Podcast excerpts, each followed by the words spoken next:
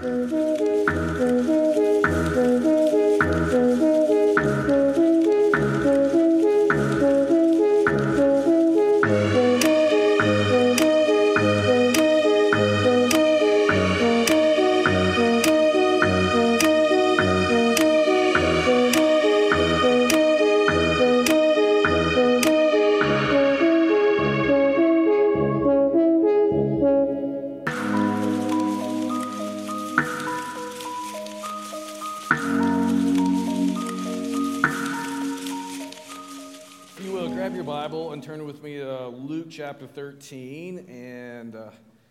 you're finding your place there, I want to just inform you because not all of you were with us last Sunday evening in our um, perhaps first annual year end celebration. But last Sunday, uh, we shared with you um, how this year has gone. We have had a tremendous year as a church. Perhaps one of the greatest years in our church's history, at least definitely in recent uh, recent memory, we've had one of the greatest years of all time. And so this past year, in worship attendance, we, are, we were up 12% over last year, which is phenomenal. We've averaged 222 in worship. We've had as many on a non Easter day as 304. And uh, anywhere from 190 all the way to 304, just bouncing back and forth, but we've averaged 222. We've been up 22% in small group. Now, you've got to take that, that number in, in conjunction with where we were last year. We were in the midst for four months of renovating this floor that we're on right now, and so small group attendance went to about 50% of what it normally was, and so that number is a little skewed. But we would have been up probably in the number, number uh, in the neighborhood of 10 to 12%, just like our worship. And then in baptisms, we were up 69%. We baptized 22 people this past church year. So that is awesome. Uh, and the good thing about that number is it's not just kids, it's not just students. They were from children all the way to uh, older adults and everywhere in between. And so God has been good to us this past year just from that standpoint. But as you see, even on a holiday weekend as we are right now, the room is pretty full. And so we've had many Sundays in the last several months where it's hard to find a seat. And so we are looking to go to two services. We decided, just because we do not have the proper staff in our kids' ministry, to delay going to two services to the first Sunday in January. And so um, we're going to be working all fall long to prepare and to be ready to launch because we will definitely need it. Even in here this morning, uh, before our kids left the kids' ministry or kids' church, it was pretty tight in here. And so, this is what we would ask of you. If you have young kids that are going to be going out during kids' church to somehow, some way, because we stand a lot during the service, to not occupy another seat. So, let them sit in your lap during the times we're setting, and, uh, and then they will be uh, going out during kids' church. Also, we want to love one another. And so, don't be afraid to sit next to another family. We are in the family of God. We love Jesus. We know Jesus. We're brothers and sisters. Let's act like family. Maybe you don't like to sit next to your real family, but in the church, let's like that. So when you come in, here's a couple things we would ask of you. Try to feel from the front to the back. So if you're a normal back row Baptist type of person, consider coming to the front. Here's what you need to know. I won't look at you as often. You back row people, I see every one of your faces. You sit in the first four rows, I never look at you. Uh, our staff would be like, hey, did you notice so and so that was leaving? What's going on there? I had no idea that was, any of that was going on. Why? Because they were up front. So consider setting in the front. Let's load from the front to the back. That gives people who come in late, that gives guests an opportunity to not have to crawl over somebody to find a seat. So if we can scoot to the middle, sit next to one another, don't waste seats, that will help us this fall because today we are in good shape. Next Sunday, when all of our people are back from this Labor Day re- last retreat, it's going to be really, really full in here. So just keep that in mind and uh, help us all out next Sunday. We also laid out last Sunday um, in our year in celebration just this idea because God has been so good to us. We want to continue to lean into the Great Commission, and that always calls us to more. So I want to just lay out uh, real quickly the things that we laid before our people last Sunday evening. That is, let's be uh, open to more worship, open to more giving, open to more serving, open to have more gospel conversations in the places where we live, the places where we work, the places where we play, those circles of influence that we live in. Open to more missions. Man, how many of you have never taken a short term trip overseas? We would love for you to join us in Puerto Rico, in South Asia, other places in 23, 24. And then all of that we believe is going to bring us more joy. You know, as we're living on mission for Christ, living with palms up, living uh, in, in a way that we're using the gifts that God has given us for His glory and for the good of others, joy will be uh, indicative of our lives, which means it'll be indicative of our church. And then in the area of finances, we laid before our church, and our church adopted unanimously a new budget. And that budget is considerable more than the last year's budget. And so our needs weekly, just want you to know this, is a little over $13,000. And so uh, lean into that this year, even in a economy that I fully understand and fully get is very difficult these days. But I believe the Lord is faithful, and I know He will always provide when we choose to be faithful as well. So, Luke chapter 13, let's begin there um, this morning. We're moving back into the Gospel of Luke as we took a two month hiatus from that and talked through uh, just a doctrinal study on the church. And so this morning we're moving back in. And if you remember, uh, way back when, when we were in Luke chapter 4, we saw there in verse, verse 43 that Jesus said, I must preach the good news of the kingdom of God, for this is the purpose for which I was sent. You know, as we read through the Gospels, we see that Jesus continually described the kingdom. That's why we've taken this, this study of the Gospel of Luke and we've described it or entitled it as an upside down kingdom because he often speaks in kingdom terms. And he speaks of the kingdom in terms that one cannot point to or always identify specifically. But in every story, in every story in the gospel, we see that the kingdom was an essential piece to what Jesus was seeking to convey. Think about the kingdom, we understand that it is mixed in and it is a present reality. So, as he's walking, as the Lord Jesus is walking through Galilee and he's walking on his journey to Jerusalem, he's talking, preaching, pointing people to the kingdom of God, and it was a present reality for them. The kingdom of God is like leaven in a loaf of bread. You think about bread, and we all love bread. Bread would never rise if it were not for the leaven. And yet, you take that loaf of bread and you slice it and you make sandwiches out of it. Or even if you were to dissect it and try to find the leaven, you would never find the leaven, and yet it's in there. It's integrated into the bread itself. Much is the case with the kingdom of God. The bread would be radically different if there were no leaven. Therefore, the kingdom, think about this it's like that tiny mustard seed that sprouts into a giant bush. The Bible even describes it as a tree. That bush, that tree grows and, and it's enormous, and you can never find the original seed. But that tree is so big that birds come and nest in its branches, but you can never find the seed. But if it wasn't for the seed, there would never be the tree itself, the mustard tree. Much is the case for the kingdom of God. And so Jesus explained that the kingdom of God was not coming in ways that one could observe. You see, no one's going to be able to say, There's the kingdom. Look, I see it. Can you see it too? We can never just fix our eyes upon the kingdom of God, and yet it is a present reality. The reality for Jesus' disciples, the reality for those of us who know him as Lord and Savior today was and is that the kingdom of God was an already presence within them. This concept is such a colossal paradigm shift. Think about this there's an upside down way here of looking at an inside out world. And it is as disruptive now as when Jesus spoke of it. You ever think about when you're singing these songs that we sing, the songs specifically that deal with the kingdom? We don't live physically in a kingdom.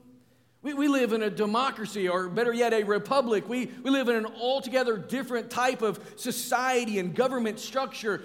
Personally, we know nothing of the kingdom as it pertains to civil government.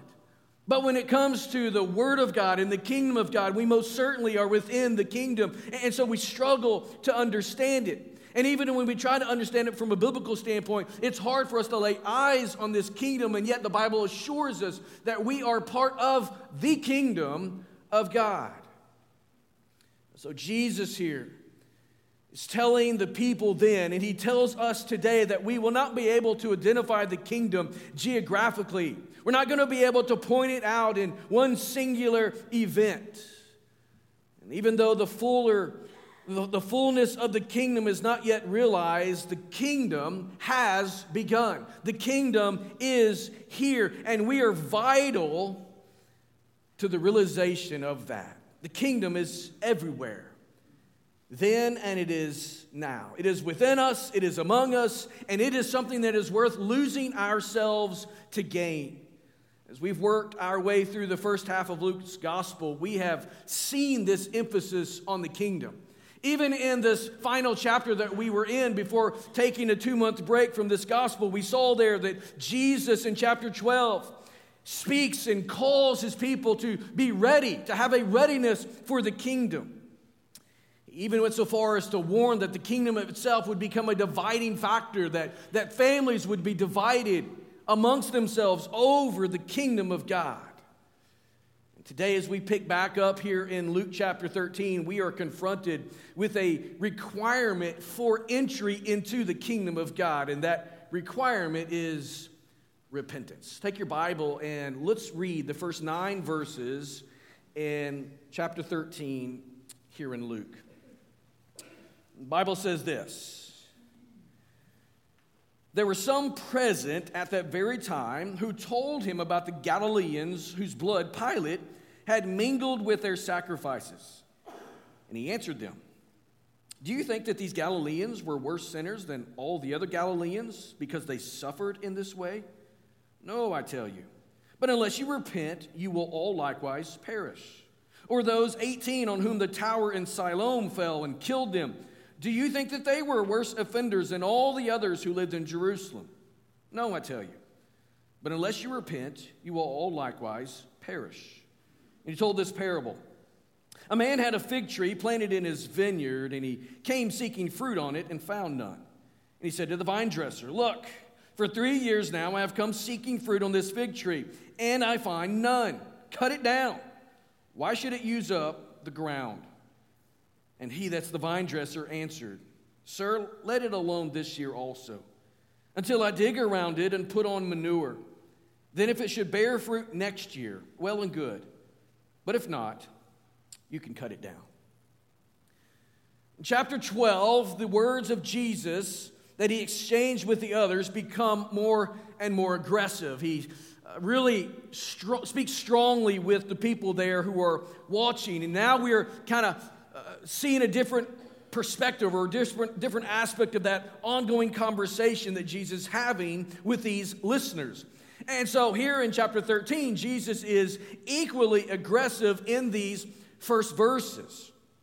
You see, the Lord Jesus is not in the habit of telling people what they want to hear. This morning, if you came in here and you wanted your ears tickled like Paul warned Timothy was coming, Jesus has no words for you other than harsh words, words that will not tickle your ears, words that will not, will not make you feel good, words that will not uh, support whatever system you're wanting to live by. No, Jesus spoke the truth. He spoke it in love, he spoke it in kindness, he spoke it in grace, but he's also the same Jesus who, when he enters the temple area, as we read this morning, if you're reading through the Bible, he's overturning money tables, money changer tables.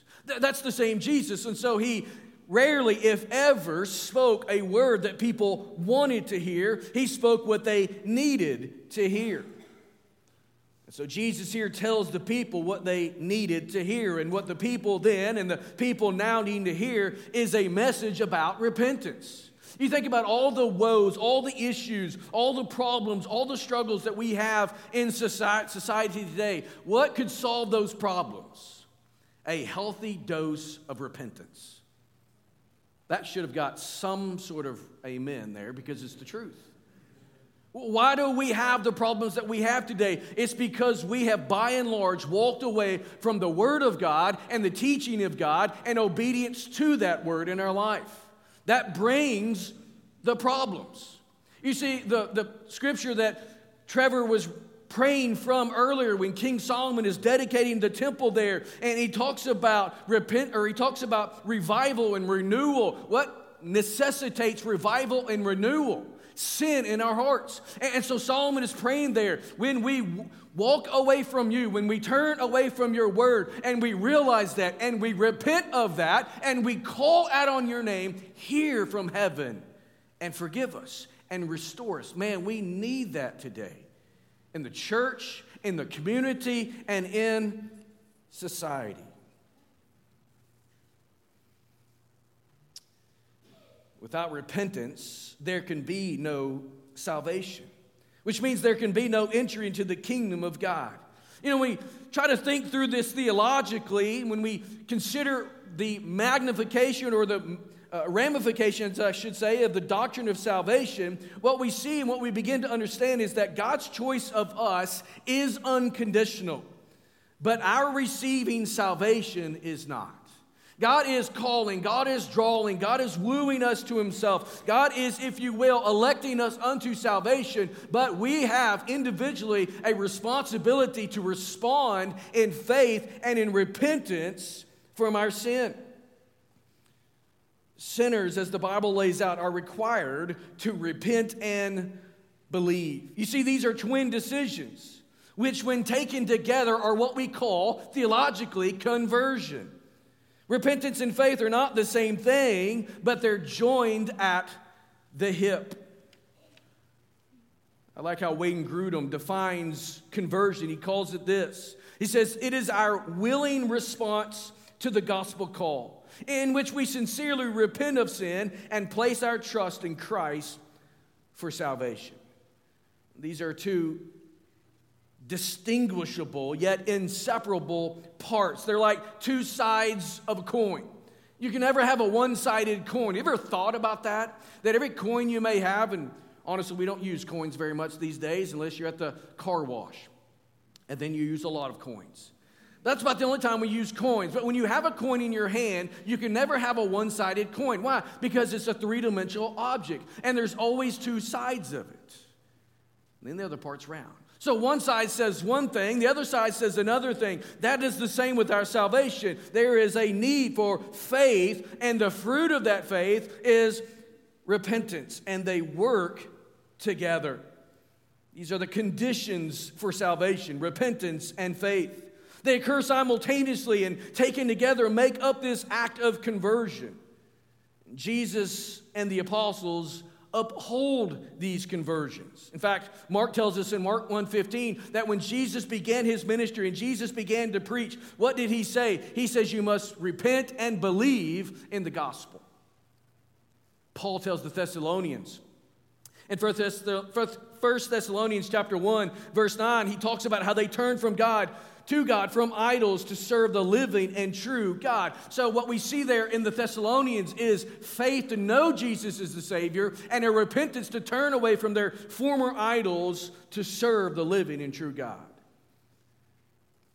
Perhaps it's not too difficult for us to understand the need for faith in Jesus. I mean, surely most of us have grown up in church. We are members of this church. We hopefully are in relationship with Jesus Christ. And so you understand that there is a need for faith. That just makes sense. But many times, what falls uh, on deaf ears is this call and this necessity for repentance that there actually needs to be a volitional, willful decision to turn from how one is living life to turn to turn how, to how one ought to live life.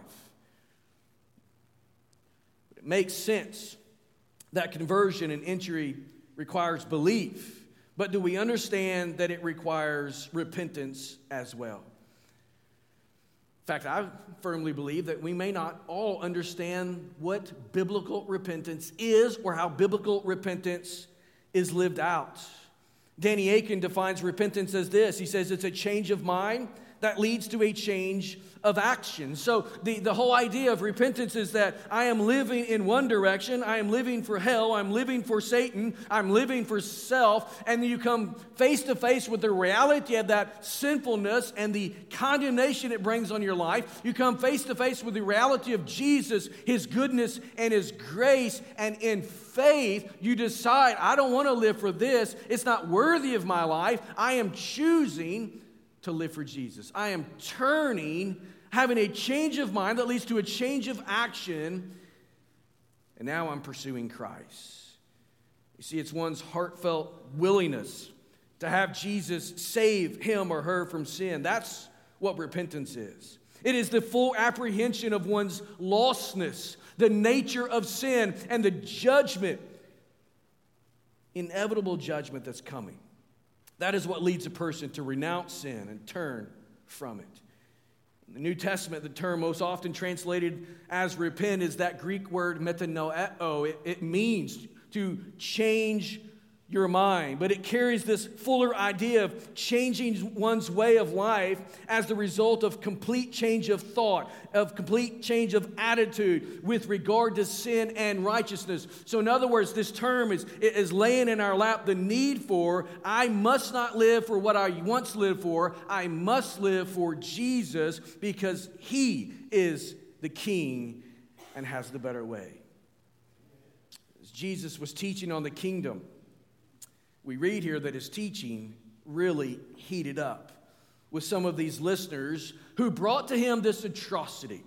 They brought to him this, this current event, this headline in the newspaper they're listening to him talk about the kingdom. They're listening to him discuss what it means to live in the kingdom, how to enter the kingdom. And so they bring this, this story, this headline to Jesus of these people who were basically murdered by Pilate, murdered by the Roman leader there in Jerusalem who had been killed in the act of sacrificing animals. Their blood then mingles with the blood of the sacrifices, which was taboo, obviously, in the worship of God.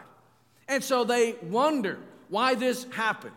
You see, they believe what sometimes we believe that the reason bad things happen to people is because they've got something going on in their life that God is judging. Now, sometimes that happens, right? Uh, Paul says that we should not be surprised when the ramifications for our sin comes back on us, right? God is not mocked. Whatsoever a man sows, that he shall also reap. That's what Paul says. So we should not be surprised that when you're sowing the sin of adultery, that your marriage is destroyed. And that your kids' futures are severely damaged. We should not be surprised when those things happen. Why? Because you're engaging in sinful behavior that has consequences. That's the natural fallout. But that doesn't mean that because you're going through a trial, because you're going through a rough patch in your this season of life, that God is out for you. Like he's got a big stick and he's trying to bang you on the top of the head. That's not the case at all. So they bring this this situ- excuse me this situation to the Lord and they're asking him about it basically because they think they're moral and upright because that's not happening to them. So they're basically looking to Jesus to validate their morality, validate their walk with God, and Jesus turns it on them because that's not the case at all. In fact, he even takes it a step further. He says, What about the 18 people who were under that tower in Siloam at the edge of the city of Jerusalem? And there's a construction project obviously going on, and something went wrong, and it fell, and they became collateral damage. Does that mean that they had greater sin than the rest of the people in Jerusalem? Not at all. Very well could be that there were godly God fearing men and women who were caught up in that collateral damage. And so we should not look at that as the judgment of God, but it does not negate the judgment of God. And so he calls them to repentance. These people believed what many times we believe today that the victims of calamities and the victims of mis- fortunes, were guilty of some sort of extraordinary sin that could not be kept hidden. It's the same mindset that the friends of Job, and I say that term loosely, When they came to Job, who's sitting there in his distress, and he's scraping himself with a piece of broken pottery because he's broken out in boils, he's miserable, he's lost his kids, he's lost his fi- finances, he's obviously lost his friends, and his wife is saying, Why don't you curse God and die? These men come and after seven days begin to berate him, saying, Job, just repent of your sin. But there was nothing to repent of. So we should not think of that as the calamity. Yet there should be repentance in our life. And so Jesus points out to these people who wanted Jesus to make them feel stable and to make them feel sanctified, and yet he was not going to play along. Jesus points out to them that they too, just like the people they think should repent, they needed to repent in their lives. So, this passage here informs us that bad things happen to all kinds of people, that tragedies befall good people and bad people, the righteous and the unrighteous. No one is immune to them. In fact, sometimes unthinkable things happen to the most godly and committed people in the world. And yet, in view of that, it is helpful for us to remember that not all tragedy is because of one's sin. Here's what the Bible clearly teaches us all have sinned and fall short of the glory of God. All people have sinned and fall short of that holy standard, which is God Himself. All of us fail miserably to meet that standard. So there's a need for all people to repent. Jesus here uses this extraordinary situation to focus these people's attention and to call our attention to the great need for repentance because think about this no one can enter the kingdom of God without repentance. As the fruit of faith, that is the thing that permits us, permits entry into the kingdom of God. And so there's four truths I want to lay out here for you this morning. First of all, this each person stands equally guilty of sin before holy God. Each person. Jesus here responds in verse 2 to his listeners by saying, Do you think that these Galileans were worse sinners? Do you think that? Is that why you're bringing this? You see, as I said earlier, they suspected these Galileans were great offenders uh, of God since they had been killed so scandalously. I mean, for, for Pilate to send in soldiers to these people because he suspected them of some sort of sedition, so he's going to attack them at the most vulnerable time. Those Jews would have never expected Pilate to send soldiers into the temple area because that would have been scandalous and a huge public spectacle. And yet, that is exactly what happened. And so these, these people look at this situation and they think there's no other explanation for this other than the fact that they have been so wicked, God would do this in such a horrible and taboo way. Judgment has befallen upon them. Same would be true of, or at least expected, of the people who died in the accident with the tower. And Jesus, there in verse 4, says, Do you think that they were worse offenders than all of those people who lived in Jerusalem? Thousands upon thousands of people, and these are the 18 that are the most evil in the whole city? So, the point Jesus here is making with his questions was that every single person stands guilty before holy God. All of us stand guilty. We should never stand and point our fingers and say, I'm not as bad as that person. Look what that other person does. That's not how God gauges us. That's not how God looks at us. That's not how God judges us. He doesn't take my life and lay it over and against one of your lives.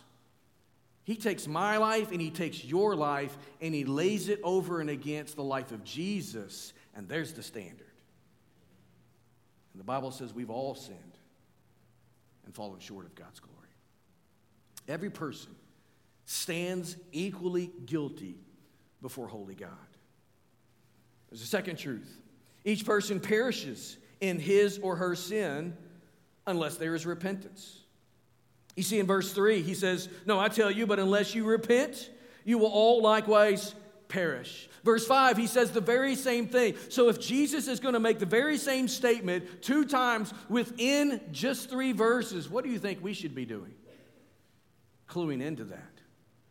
Lord, why the repeat? Lord, why are you emphasizing this? Obviously, it is an emphasis. So, what am I to learn from it? What am I to derive from it? What am I to gain from it? How should my life live in light of it since you're making such a big deal here? It's because he's emphasizing the fact that every person will perish in his or her sin unless there is repentance.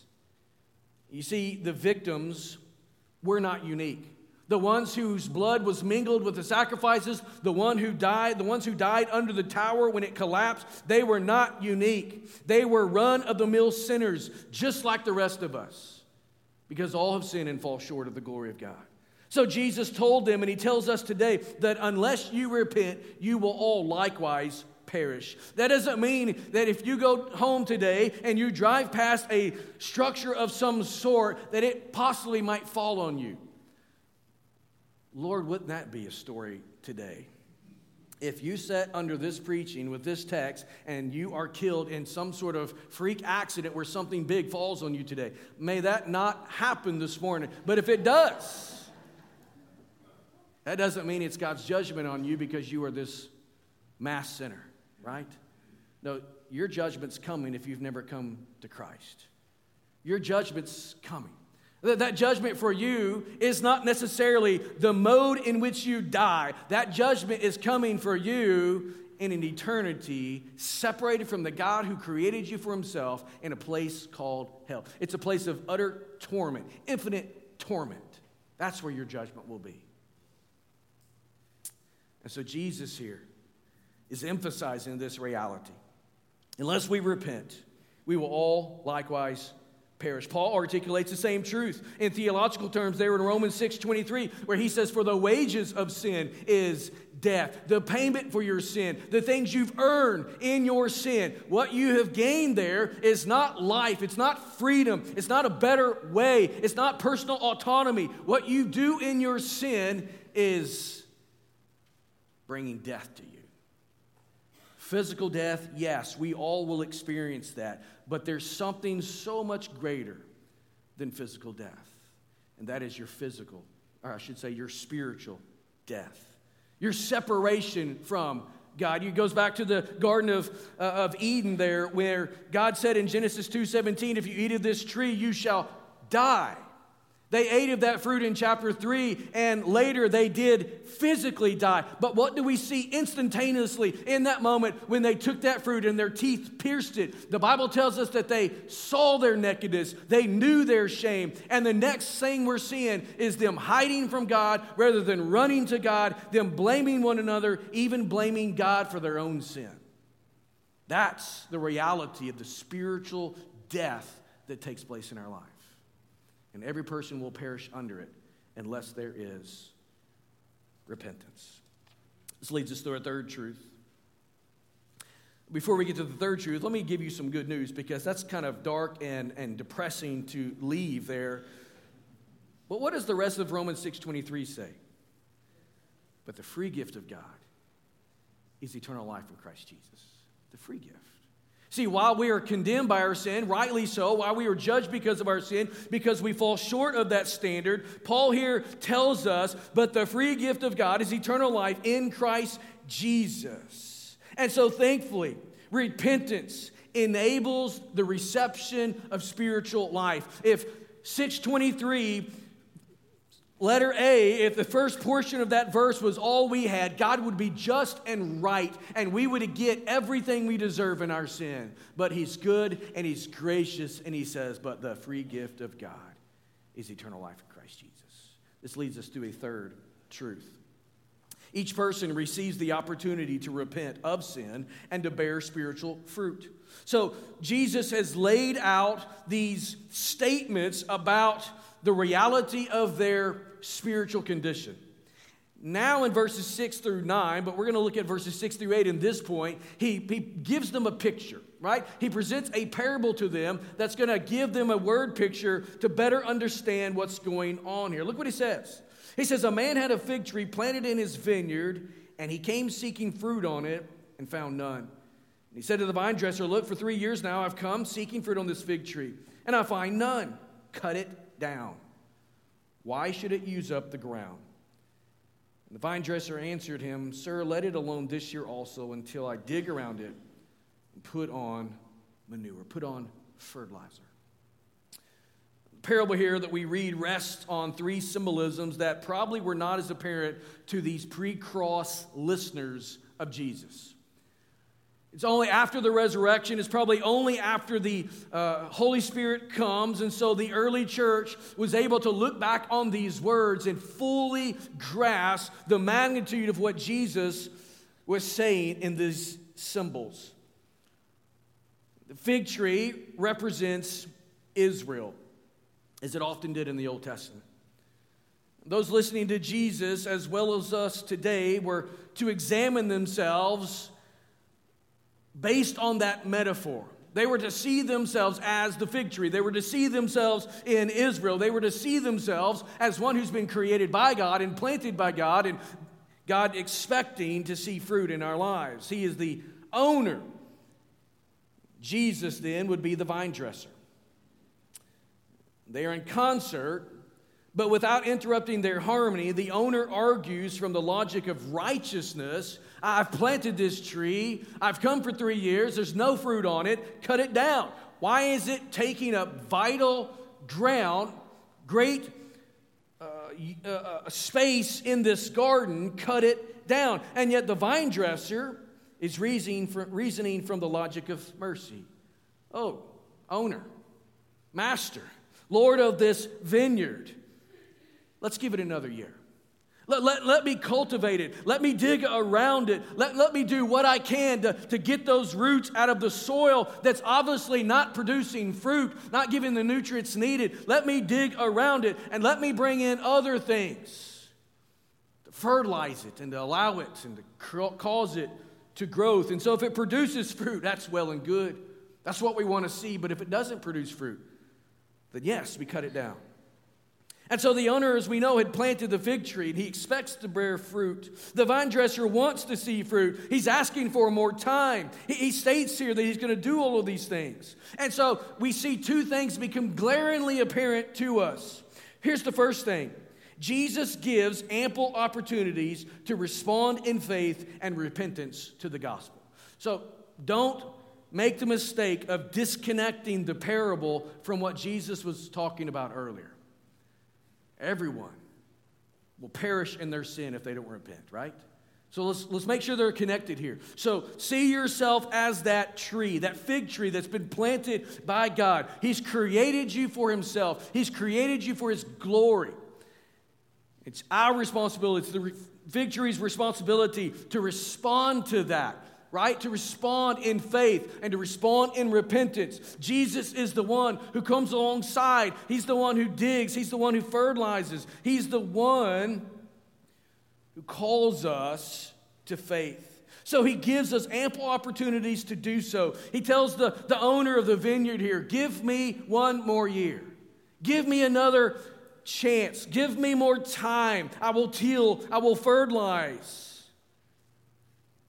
so that we might see the fruit of repentance. Second thing we see here is Jesus does not give an infinite amount of time to respond in faith and repentance to the gospel. In this parable, there's four years. There's been three years where that fig tree's been planted, it's growing, but there's no fruit on the vine. And the vine dresser says, Give me another year. So that tells us here that God may give you five years, He may give you 10 years, He may give you 50 years, or 88 years uh, lifespan, opportunities to hear the gospel, opportunities to respond in faith and repentance to the gospel, but you do not have an infinite amount of time. You see, once your window is closed, whatever that window is, and ultimately we know it's at least your lifetime, but it could be even shorter than that. But whatever window you have, when that window is closed, there is no more opportunity for you to respond in faith and in repentance to the gospel for your life.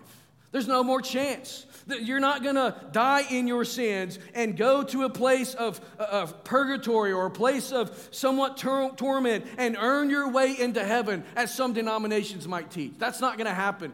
You're not going to be able to, to live a life of sin, a life of rebellion against God, and then go to the next life and, and wait for someone to act on your behalf, to be baptized for the dead, or to have enough good works, as some think, some teachers might say that is not what the Bible says. But instead, what the scriptures tell us very clearly, even in this text, is that you have one life to live. But window of opportunity. And when that passes, it's over. There's not an infinite amount of time. And so I don't say that this morning to scare anyone who's in that spiritual condition. I just say that because Jesus is saying it here that you need to know what they needed to know that there's only a short window for you to respond in faith and repentance. Right? So I grew up in church like many of you did. I heard the gospel often just like you do. But that window was short for me as well. Thankfully, I responded in faith and repentance to it. And there's been ongoing faith and repentance in my life to be indicative of that conversion experience at 18. But I had an opportunity just like you have an opportunity. I responded in faith with repentance. And this morning, if you've never done that in your life, that is the greatest decision you could ever make to faith into Jesus and to turn from your sin, turning to Him. Each person receives the opportunity to do just that. There's a fourth truth each person shoulders the weight of his or her decision on repentance. Look at verse 9. The vine dresser says here that if it should bear fruit next year, well and good, but if not, you can cut it down. You see, when a sinner responds in faith and repentance to the gospel message, it is a good and well thing. You see, because those of us who have responded in faith and repentance to Jesus Christ, we can actually sing that song, It Is Well With My Soul. There, there's not a greater song. I, I love Amazing Grace. It's a wonderful song, theologically rich. I mean, I love that old hymn of ours. But when I'm preaching a funeral or attending a funeral of a believer, I don't think there's a greater song that we can sing than It Is Well With My Soul. I mean, if you don't have it well with your soul at the point of death, you are of most people to be pitied. And those of us who are believers and we have loved ones who go on, we can have hope not just in this life, but in the hope in the resurrection life, all because of what Jesus has done for us and what Jesus continues to do for us. So I love that song, It Is Well With Us. And that's what Jesus is saying here. You see, this person who responds in faith is made right with God the Father. That person is adopted as a child of God and receives the full rights and responsibilities of royalty. And yet, this person, the sinner who responds in further rebellion to the gospel, to that person, it is not well with them. The person is awarded the fair wage for the rebellion, which is eternal death in eternal torment, eternal separation from God. You see, Paul's still true here. For the wages of sin is death. If you choose to continue to rebel against God, God will give you everything that you desire. He is fair in that, and He's good. But if you will repent, you don't have to bear the weight of your sin. Jesus has already bore it on the cross. And so that weight has been lifted from you. If you would just reach out and say, Father, I receive this in your name. I receive this into my life. I turn from my rebellion. I turn from the way I live my life. I turn in faith to Jesus and Jesus alone. When you do that, the weight that you carry for your sin, the just condemnation that you're under, is removed from you. And now you receive the yoke of Jesus, and his burden is light. His burden I say easy, it's easy from the sense that Jesus gives you the person of the Spirit of God. He empowers you to live the life of Jesus and to do it in His name. Doesn't mean it's always worldly easy, but that burden is light. And so here, Jesus makes it very clear that each person shoulders the weight of his or her decision on repentance. This morning, if you are reading through the Bible with us on our reading plan, you would have read Matthew 21, 22, Psalm 91. I'm not going to ask if you're still on the plan. I don't want you to incriminate yourself this morning, right? But if you're on it, and you should be on it, if you, if you stopped along the way, hey, get back on the wagon, right? Read the Bible every single day. We will do another Bible reading plan because I just believe it's crucial. Man, I believe it's so fundamentally important that you read annually through the Bible. Call me crazy. I've got 22 years of experience doing it, and it's There's nothing that so connects the Word of God than systematically reading through it every single year. So, this morning, if you read that with us today, you saw there in Matthew 22 this parable of the wedding feast. And in this parable, what we see is the kingdom of God is compared to a king who throws a wedding feast for his son and he sent for the guest. And you know, the story Jesus conveys there that this, this master, this, this king who's thrown this wedding feast for his son, finds out that the guests have all declined the invitation. They're making up excuses why they won't come. So the king sends his servants out alongside the road. Rather than the nobility being brought in, rather than the bigwigs being brought in, now he's inviting the commoners to the wedding feast, and they respond to the invitation. They come in, and as they come into this wedding feast, they're outfitted in robes of royalty, wedding garments that are right to be in that ceremony. And yet, the story takes a twist. It tells us that the king or the, the master comes and he finds one man, one individual there, who's not wearing the wedding garments. And he asks him, Why are you not wearing the wedding garments? He probably gives him some sort of flippant answer. Don't really care. Don't really want to wear that. It's not my thing. It's not my style. Whatever the answer is, the story goes that the man who refused the wedding garments was thrown out and sent to his proper place of atonement. Now, you and I are like those commoners who received an open invitation from the king to enter and celebrate in the kingdom. You're not worthy to be there on your own. The commoners could not come into this wedding feast without the invitation of the king, without the invitation of the master. You're not worthy. Left to yourself, you would rightly perish in your sin. But for us today, what we need to understand from the text that we've been looking at is the invitation from the king, the opportunity to respond has been given to us. And it's our responsibility to respond through faith and repentance. In other words, to exchange our old worldly rags that we're wearing for royal priestly garments, fit for such an, an engagement. The decision is ours to make. We could wear our old worldly garments or we could exchange them for white new ones. The one who desires to enjoy the blessing of the kingdom without the fruit of faith, which is repentance, will receive the king's fair judgment. The decision is yours. You can repent, you can have the old garments of sin removed so that you can put on the fresh and clean ones, those of righteousness, or you can wear the old ones all the way to hell. That's what Jesus is saying in that text. That's what Jesus is saying in that story. That's what he's saying here to these listeners in Luke chapter 13. It all comes down to your decision and my decision of whether or not we will faith into Jesus and show the fruit of that through our repentance. It is the fruit of faith, and it does permit entry into the kingdom of God. And so this morning, what are you going to do with that invitation? You're going to be like the ones in Matthew 22 that had an invitation to come to the wedding feast and they said, you know what? I got better things to do. I'll get to that later. I'll send a gift. I'll have Amazon drop off the gift later on. It's not how you operate in the kingdom of God. No, it's a personal, volitional, responsible decision. What will you do with the invitation? To faith into Jesus and to follow that up with repentance. This morning, there's some of you in this room, maybe watching us online, that that's the decision you need to make today. You know, I was, I was noticing, obviously, this week, uh, this is a very um, uh, salvation oriented text, right?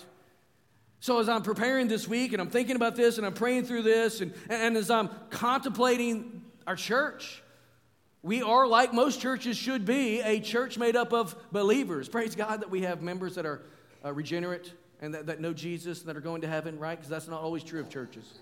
But in our church, and sitting here in this room, I would dare say that most of us, the vast majority of us, are in relationship with Jesus Christ, right? Some of you aren't. So, how will you respond today to this invitation to the wedding feast? How will you respond today to this invitation to repent of sin and experience life changing Jesus Christ. This morning, I would invite you to come. I told I was meeting with some folks this week, shoring up their membership process and all that stuff, and we were talking about coming down this aisle because I say that every Sunday. How are you going to respond? I want you to come forward, right? I want you to make this decision, and whether or not you do is on you. It, but I think it's important to step out. But walking this little aisle here and talking to me does not bring salvation to you, right? I don't have a magic wand that that confers salvation upon you. But here's what we will do. I'll pass you on to one of our elders, one of our elders' wives, someone that's part of our. Uh, uh, our team that shares with people, and they will walk you through the gospel and pray with you so you can make this decision. That's what's going to happen. So, some of you need to make that decision. Some of you in this room, because you're a Christian, the decision you need to do is repent of sin. You've got something in your life that requires repentance. You say, Well, Pastor, you said you've got to repent to be saved. Yeah, but there's still ongoing repentance in our life, right? We're, we're, we we need to walk close and clean with the Lord, and there are times in our lives when we don't do that. I mean, King David is a great example of that. You can be called a man who has a heart for God, a man after God's own heart, and yet he royally, no pun intended, sinned in his life. Right? So maybe that's you today. And the call of God upon your life is to turn from your sin, even as a believer, and to turn back to Jesus Christ. Not being saved again. If you're in Christ, you're not getting saved again, but you've been walking at a guilty distance, and you need to get up and step with Him. And you can't do that if there's something that's breaking that fellowship in your life, right? Let's pray. Lord Jesus, this morning, we are hit in the face with this text, hit square on the nose. And that is a good place to be. It's very possible that people in this room those watching us online felt conviction. Lord, they, they feel contrition of heart. They, they see their sin. They realize their sin. They acknowledge their sin. They know it's there. And they just now need to take the step, next step and say, I confess this. And I turn from it. For those who are believers, that sin is keeping them at a distance from you. And you want them to come home. So, Father, give that believer, give those believers the faith that says, I will do whatever's necessary to get out from under this sin in my life. And Lord, I pray for those in this room and watching us that need a relationship with Jesus Christ. Lord, they don't need more religion. They don't need more self help. They don't need more strong talks. They need to smack their face with the spiritual reality of heaven and hell and the separation that their sin has created and judgment it's brought them under. And in faith and with repentance, run to Jesus. May that happen this morning. Father, as we think about that parable, the vine dresser saying, Master, just give me another year. Give me a little bit more time. Let me dig up the roots. Let me, let me uh, pour manure in there. Let me fertilize that thing. Father, may we be open to that digging up and uprooting of our lives, which sometimes is very painful. God, it could be that some of the things we're experiencing today are not judgment of God, but they feel that way. But they're God's grace to get our eyes off of ourself and our eyes off our sinful way of living and get our eyes onto Jesus. And so may you uproot us from the things of this world that's so entrapped us. And God, may we run to you. This response time is yours, Father. Have your will, have your way in our lives. We pray in Jesus' name. Amen. Let's stand to our. We trust that you and your family have been encouraged and blessed today. If you have just made a decision to follow Jesus, or if you would like to pray with someone, or even if you want to know more about our church, please contact our church office or send us an email. We are looking forward to seeing you next week here in person or online. See you then.